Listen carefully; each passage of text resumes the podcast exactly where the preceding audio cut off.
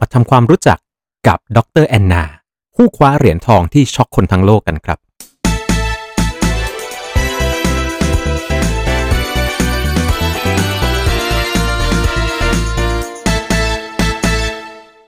อยากซื้อสินค้าอะไหล่และอุปกรณ์จักรยานใส่โค้ดส่วนลดพิเศษ ในลิงก์ร้านค้าผู้สนับสนุนช่องเราข้างล่างได้เลยนะครับ สวัสดีครับผม มหากรรมกีฬาของมวลมนุษยชาตินะฮะ กับการแข่งกีฬาจักรยานผ่านพ้นกันไปในสัปดาห์นี้ครับผมกับจักรยานเสือหมอบ แต่ไม่มีข่าวไหนแล้วก็ไม่มีกระแสไหนจะดังเท่ากับอันนี้อีกแล้วครับผม กับชัยชนะเหรียญทองจากนักปั่นสาวออสเตรียคนนี้ฮะใครที่ได้ดูการแข่งขันหรือว่าใครที่ได้ข่าวเธอแล้ว รู้สึกอย่างไรบ้าง เป็นยังไงบ้างครับผมแรงบันดาลใจได้จากเธอ ลองคอมเมนต์มาคุยกันด้านล่าง แต่วันนี้ครับผมจะพามาดูเรื่องราวของเธอ ที่ คุณอาจจะยังไม่เคยรู้มาก่อน ดร. Anna Kiesenhofer นะครับผม เป็นสาวชาวออสเตรียฮะ เธอเกิดวันที่ 14 กุมภาวันวาเลนไทน์ฮะ เกิดวันที่ 14 กุมภาปี 1991 และในตอนนี้เธอก็มีอายุ 30 ปีกว่าๆ มีส่วนสูง 165 เซนติเมตรฮะ เป็นสาวที่ต้องเรียกว่า ร่างเล็กสำหรับสาวชาวฝรั่งนะครับ เธอสำเร็จการศึกษาทางด้านคณิตศาสตร์ฮะระดับปริญญาตรีจากมหาวิทยาลัยที่กรุงเวียนนาครับผม เสร็จแล้วไปต่อปริญญาโทที่มหาวิทยาลัยที่เคมบริดจ์ครับ แล้วก็ทำด็อกเตอร์ฮะ จบ PhD ครับผมที่มหาวิทยาลัยในโคทาโลเนียครับ ในปัจจุบันครับผม เธอทำวิจัยอยู่ที่เมืองโลซานครับ ประเทศสวิตเซอร์แลนด์ และในระหว่างที่ทำการศึกษาต่างๆ เหล่านี้อยู่นั่นเองครับผม เธอซึ่งเป็นคนที่ชอบเล่นกีฬาอยู่แล้วนะฮะ ในปี 2011 เธอตัดสินใจเข้ามาเล่นกีฬาไตรกีฬาครับผม โดยที่ปี 2011 12 แล้วก็ 2013 ครับผมเป็น 3 ปีที่เธอเล่นไตรกีฬาอย่างจริงจังฮะ แต่น่าเสียดายครับผมด้วยอาการบาดเจ็บเรื้อรังทำให้เธอเลิกเล่นไตรกีฬาแล้วหันมาโฟกัสอยู่กับการขี่จักรยานเพียงอย่างเดียว ในเวลานั้นครับผมเธออายุ 20 ปี และเธอเลิกเล่นไตรกีฬาไปตอนที่อายุ 22 ปีครับ นั่นก็แปลว่าเธอเริ่มขี่จักรยานจริงจังตอนอายุประมาณ 23 และในปี 2014 ครับผม ในขณะที่เธอหันมาโฟกัสกับการขี่จักรยานอย่างจริงจังมากขึ้น เอาก็จริงนะฮะ ถึงแม้จะบอกว่าเธอขี่จักรยานจริงจังตอนอายุ 23 แต่ว่าก่อนหน้านั้นน่ะผมเชื่อว่า ดรแอนนาเนี่ยขี่จักรยานออกกำลังกายมาเป็นเรื่องปกติยาวนานก่อนหน้านั้นแล้วครับผม 2014 ครับผมเธอเข้าร่วมกับคลับทีน หรือว่าสโมสรจักรยานในประเทศออสเตรียฮะไปตระเวนงานแข่งต่างๆ เยอะแยะมากมายในยุโรปนะฮะทั้งงานแข่งจริงจังงานแข่งระดับท้องถิ่นครับผม และชัยชนะที่ยิ่งใหญ่ที่สุดเลยของเธอก็คือ การชนะในรายการ Grand Fondo ครับผมซึ่งในรายการนี้ แกรนฟอนโดรายการนี้นะฮะ ไปจบที่บนยอดของมองวองตูครับผม ซึ่งเป็นเทือกเขาที่เป็นเอปิกเป็นสัญลักษณ์แล้วเป็นตำนานของการแข่งขันจักรยานตูดฟองส์ก็ขึ้นที่มองวองตูจำได้ไหมครับ เธอสามารถเอาชนะรายการนี้บนยอดมองวองตูได้ และในปี 2015-2016 ฮะ เธอก็ทำการแข่งขันอย่างจริงจังมากขึ้น ได้มีโอกาสไปลงรายการที่เรียกว่ารายการระดับ UCI ทัวร์มา ในช่วง 2 ปีนี้เองครับผมที่ทำให้คนเริ่มรู้จักเธอมากขึ้น ไม่ว่าจะเป็นในออสเตรีย หรือว่าในวงการจักรยานหญิงในยุโรปครับผมเพราะว่าในการแข่งขัน Tour de l'Ardèche นะฮะซึ่งเป็นทัวร์ใหญ่สำหรับรายการผู้หญิงแข่งอยู่ในระดับ 2.2 แล้วก็ตอนหลังกลายเป็น 2.1 ฮะ ซึ่งหมายถึงว่าอะไรครับผม หมายถึงว่านักกีฬาที่ลงในรายการนี้ ส่วนใหญ่แล้วจะเป็นนักกีฬาระดับอาชีพ และทีมอาชีพครับผม เธอสามารถลงไปแข่งอยู่ในรายการนั้นได้ โดยที่มีอยู่วันหนึ่งครับผม เส้นชัยอยู่บนวองตูอีกแล้ว และดรแอนนาสามารถเอาชนะด้วยการหนีขึ้นเขาไปชนะบนยอดวองตู แล้วทำเวลานำอยู่ 4 นาที คว้าเสื้อผู้นำเวลารวมของโปรทัวมาใส่ได้ ในตอนนั้นเธอยังไม่ได้ turn pro ครับ และแล้วฮะจบรายการนั้นครับผม Tour de l'Ardèche ฮะเธอไม่สามารถปกป้องเสื้อผู้นำเอาไว้ได้ครับผมแต่ว่าเธอก็สามารถจบการแข่งขันได้เป็นอันดับที่ 2 และจากผลงานในช่วง 2 ปีนั้นนี่เองครับ ที่ทำให้ดร. Anna ไปเข้าตาของแมวมองปี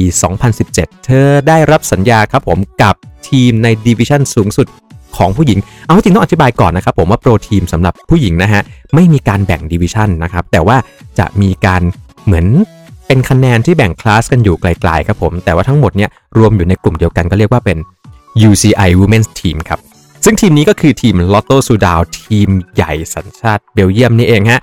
มีทีมชายด้วยสำหรับทีมหญิงชุดนี้ครับผมที่ดรแอนนาเข้าไปร่วมประกอบไปด้วยนักปั่นชั้นนำของยุโรปมากมายเลยทีเดียว และเธอก็เป็นหนึ่งในกำลังของทีมนี้ฮะไม่ใช่แค่เป็นคนที่เป็นไม้ประดับอยู่ในทีมเท่านั้นนะครับ เธอได้ลงแข่งในหลาย ๆ รายการตลอดฤดูกาล 2017 โดยเฉพาะ 3 รายการหลักดังต่อไปนี้ครับผม Liège-Bastogne-Liège Amstel Gold La Flèche ซึ่งทั้งหมดนี้ฮะเป็นรายการใหญ่ครับผมมีการแข่งทั้งผู้ชาย แล้วก็สำหรับผู้หญิงก็ถือว่าเป็นรายการใหญ่ด้วยเช่นกันอยู่ในระดับที่ UCI แบ่งระดับเรียกว่า Women World Tour นั่นเองฮะเป็นรายการระดับสูงสุดของการแข่งขันระดับอาชีพหญิงครับ แต่ก็น่าเสียดายนะฮะหลังจากนั้นเธอไม่ได้ต่อสัญญากับทาง Lotto s u d a ไม่แน่ใจในข่าวคราว เพราะว่าเท่าที่รวบรวมข้อมูลมา มีข้อมูลที่ไม่ตรงกัน แต่สิ่งหนึ่งที่น่าจะสังเกตได้คืออาจจะเกิด อุบัติเหตุ แล้วก็อาการบาดเจ็บของเธอฮะ เธออยากจะใช้ชีวิตในการทำงานวิจัย เธออยากใช้ชีวิตในการเป็นคนธรรมดาที่ชอบออกกำลังกาย แล้วก็ชอบแข่งกีฬาจักรยาน ไม่อยากใช้ชีวิตแบบโปรนักแข่ง เพราะว่าเอาจริงๆนะครับเป็นนักแข่งกีฬาจักรยานค่อนข้างเครียด และเดินทางไกล ห่างไกลจากครอบครัวตลอดเวลา ในปีหนึ่งจะได้อยู่บ้านจริง ๆ แค่ช่วงเวลาสั้น ๆ เพียงไม่กี่เดือนเท่านั้นเอง อย่างไรก็ตามครับผม ดังที่เธอเป็นมาตลอดตั้งแต่อายุ 20 กว่ากว่า เธอเล่นกีฬาแล้วเธอเล่นจนสุดจริงๆฮะ ถึงแม้ว่าเธอจะไม่ได้ขี่จักรยานแข่งกับ Lotto Soudal ไปแล้ว หลังจากนั้นฮะ เธอยังคงขี่จักรยาน ยังคงแข่งจักรยานอยู่ในการแข่ง local ของออสเตรียฮะ โดยเฉพาะการแข่ง Individual Time Trial ซึ่งเป็นสิ่งที่เธอถนัดมาก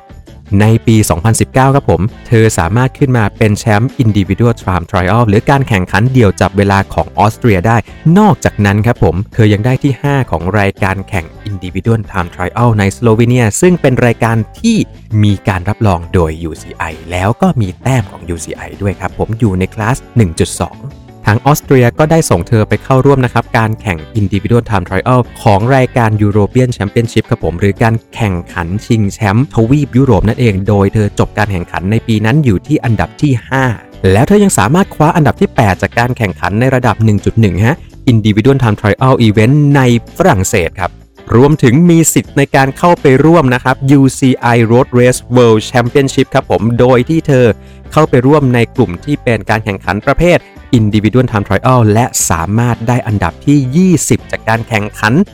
Time Trial ชิงแชมป์โลกมาเลยนะครับทั้งหมดนี้ฮะในปี 2019 ทำให้เธอมี UCI ranking อยู่ที่อันดับที่ 88 ต่อจากนั้นในปี 2020 ครับผม เธอยังคงป้องกันตำแหน่งแชมป์ Individual Time Trial ของออสเตรียเอาไว้ได้เป็นสมัยที่ 2 และในช่วงกลางปีครับ เธอกลับไปแข่งรถเรส เสือหมอบบนถนนอีกหนึ่งครั้งหลังจากที่ร้างเวทีการแข่งรถเรสมา ยาวนานหลายปีนะครับผม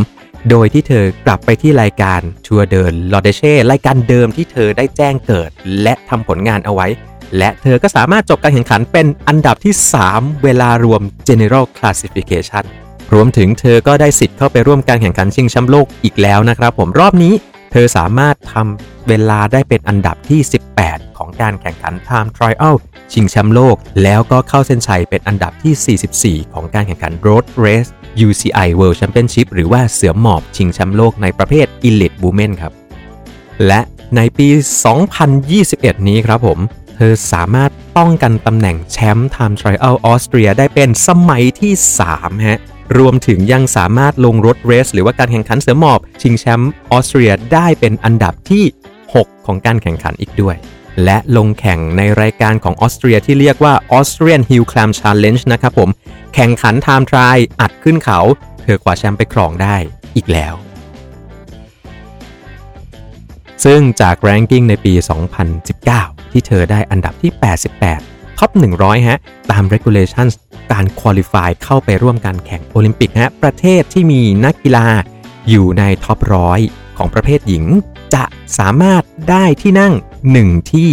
ในการเข้าไปร่วมแข่งกีฬาเสือหมอบที่โอลิมปิกได้ฮะ และนั่นเองที่ทำให้ออสเตรียในปี 2019 qualify ได้มา 1 ที่นั่งครับผม แล้วก็ไม่แปลกใจเลยถ้าเกิดออสเตรียจะเลือกส่งชื่อของเธอฮะ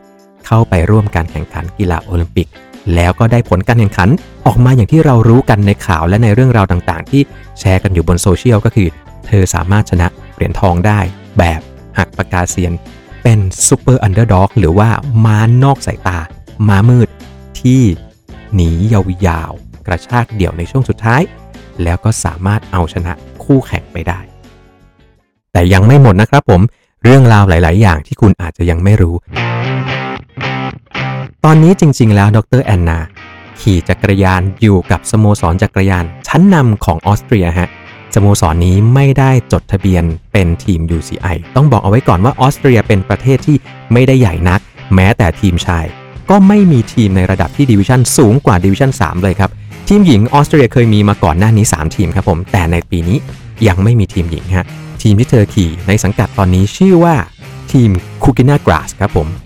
Cookina Graz เนี่ย เป็นทีมที่ต้องเรียกว่าเป็นทีมถ้าโดยนิตินัยนะฮะต้องเรียกว่าเป็นทีมสมัครเล่น เพราะว่าไม่ได้จดทะเบียนอยู่กับ UCI แต่ว่าเป็นทีมในระดับ Elite Women อันดับหนึ่งของออสเตรียเลยแปลว่าง่ายๆครับผมทีมนี้สร้างนักกีฬาทีมชาติออสเตรีย สร้างเยาวชนออสเตรีย ทีมนี้ได้รับการสนับสนุนจากคุกิน่าฮะซึ่งเป็นธุรกิจท้องถิ่นในเมืองกราสและเป็นทีมที่ได้รับเงินทุนจากหน่วยงานด้านการกีฬาท้องถิ่นของเมืองกราส เมืองกราสคือเมืองที่ใหญ่เป็นอันดับที่ 2 รองจากกรุงเวียนนาของออสเตรียเลยทีเดียว ผมเชื่อว่าในอนาคตน่าจะมีแผนในการขึ้นจดทะเบียนเป็นทีม UCI หรือเราเรียกกันในภาษากีฬาข่าวโดยทั่วๆ ไปว่าเป็นทีมอาชีพนั่นเอง แล้วอย่าแปลกใจนะครับ ทีมในระดับอย่างคุกิน่ากราสจะมีการสนับสนุน มีสปอนเซอร์ ด้านอุปกรณ์ต่างๆ พอสมควรเลย แต่จากการให้สัมภาษณ์ของดรแอนนา เธอบอกว่า หลังจากที่เธอจบจากลอตโต้ซูดาว เธอไม่ได้รับรายได้อะไรจากการขี่จักรยาน นั่นก็แปลว่า การสนับสนุนที่ Cookina Graz มีให้กับนักกีฬา น่าจะเป็นในลักษณะของการสนับสนุนในเรื่องของการ support ในการแข่งขันต่างๆ รวมถึงดรแอนนาฮะได้กล่าวขอบคุณ หรือสมาพันธ์จักรยานออสเตรีย ในการสนับสนุน ผลักดันให้เธอได้ไปร่วมรายการต่างๆ ไม่ว่าจะเป็น UCI Tour หรือ UCI Event อย่าง Continental Championship แล้วก็ World Championship รวมถึง ได้มีเจ้าหน้าที่ตามมาดูแลเธอในการแข่งขันในโอลิมปิกด้วยนะครับ เธอไม่ได้สมัครมาคนเดียวอย่างข่าวลือหรือว่าข่าวที่หลาย ๆ คนเข้าใจผิดกัน เพียงแต่ว่าฮะในการแข่งขันโตเกียวโอลิมปิกในปีนี้จำนวนเจ้าหน้าที่ที่ไปกับนักกีฬาจะต้องถูกจำกัดลง แม้แต่ประเทศไทยเราที่มีหนึ่งที่นั่งในการแข่งขันจักรยานเสือหมอบของจุธาทิพย์มณีพันธ์โค้ชครับผมโค้ชตั้มวิสุทธิ์เกษยพัฒน์ ก็ติดตามไปคนเดียวต้องทำทุกอย่างฮะไม่ว่าจะเป็นโค้ชไม่ว่าจะเป็นเจ้าหน้าที่ที่คอยประสานงานให้ เป็นหมอนวดฮะเป็นช่างดูแลจักรยานด้วย เรียกว่าคนเดียวทำทุกอย่าง ในลักษณะเดียวกันครับผมออสเตรียก็ส่งเจ้าหน้าที่มาคอยดูแล และสนับสนุนเธออีกหนึ่งคน แต่สิ่งที่เธอบอกว่าเธอไม่มีการสนับสนุนใดๆนั่นก็คือในเรื่องของรายได้ในลักษณะของเงินจ่ายเพื่อการจ้างให้แข่งหรือจ่ายเพื่อการโฆษณานั่นเอง หรืออีกอย่างครับผมเธอได้ให้สัมภาษณ์เอาไว้ว่า เธอเคยมีโค้ชเธอเคยมีเจ้าหน้าที่ เธอเคยมีนักโภชนาการที่ดูแลให้เธอในทุกๆอย่าง แต่หลังจากที่เธอเลิกปั่นอาชีพมา เธอตัดสินใจที่จะดูแลวางแผน แล้วบริหารตัวเอง บริหารเวลาทุกอย่างที่มีเพื่อให้ตัวเองมาพีคที่สุดในโอลิมปิกปีนี้ด้วยตัวของเธอเองคนเดียว จะสังเกตได้ว่า ผมพยายามที่จะไม่พูดว่าดรแอนนาเป็นนักปั่นสมัครเล่นหรือว่านักปั่นอาชีพ เพราะในความเป็นจริงแล้วโดยส่วนตัวของผมนะครับ การมีนักกีฬาสมัครเล่นอยู่ในวงการกีฬาการแข่งจักรยานไม่ใช่เรื่องแปลกเลย กีฬาจักรยานเป็นกีฬาที่เปิดโอกาสให้นักปั่นที่อยู่ในดิวิชั่นหรือว่าอยู่ในระดับที่แตกต่างกัน สามารถแข่งกันได้ โดยเฉพาะในอีเวนท์ที่เป็นอีเวนต์ในเชิงทีมชาติแบบนี้ฮะแต่สิ่งหนึ่งที่สำคัญมากแล้วไม่พูดไม่ได้เลยจริง ๆ ความน่าชื่นชมของเธอนั่นเอง เธอคือแรงบันดาลใจอันยิ่งใหญ่สำหรับคนทุกคนที่รักในการกีฬา เธอเป็นแรงบันดาลใจสำหรับคนที่มีความฝันที่อยากจะไปให้ไกลให้สุดฝันของตัวเองที่ทำให้ได้ แล้วมีหน้าที่มีความรับผิดชอบ มีการงาน มีครอบครัวอยู่ เธอได้แสดงให้เห็นว่าชีวิตและการเรียน มันสามารถไปด้วยกันได้ เธอสามารถเรียนในระดับที่เรียกว่า สูงกว่ามาตรฐานโดยทั่ว ๆ ไปในโลกนี้ฮะแล้วเธอก็สามารถเข้าไปแข่งกีฬาอยู่ในระดับ Elite หรือว่าอยู่ในระดับ ชั้นนำของโลกที่สำคัญเธอสามารถเอาชนะอีเวนท์ที่สำคัญที่สุดในโลกอีเวนต์หนึ่งมาครองได้ สิ่งที่เธอทำจะทำให้พวกเราฮะพวกเราอาจจะไม่ต้องฝันว่าเราจะไปโอลิมปิก พวกเราไม่ต้องฝันว่าเราจะกลายเป็นนักกีฬาในระดับ elite ฮะแต่ทำให้พวกเราทุกคนที่ทำงานฮะไม่ว่าเป็นคุณ ไม่ว่าเป็นผม ไม่ว่าใครก็ตาม ไม่ว่าจะเป็นเด็กเยาวชน หรือว่าจะเป็นวัยเกษียณ เราลุกขึ้นมาขี่จักรยาน ออกกำลังกายทำในสิ่งที่เรารักครับผม เล่นกีฬาชนิดนี้ เราสามารถเล่นกีฬาได้ โดยที่เราสามารถมีชีวิตที่มีคุณภาพควบคู่ไปด้วยกัน แล้วสังคมมันจะน่าอยู่ที่สำคัญคนที่ได้ประโยชน์ที่สุดก็คือ ตัวของคุณเองที่ออกกำลังกาย เล่นกีฬา ขี่จักรยาน สุขภาพดี แล้วก็มีความสุข พบกันใหม่ในโอกาสหน้าครับ ขี่จักรยานให้สนุกแล้วก็ปลอดภัย สวัสดีครับ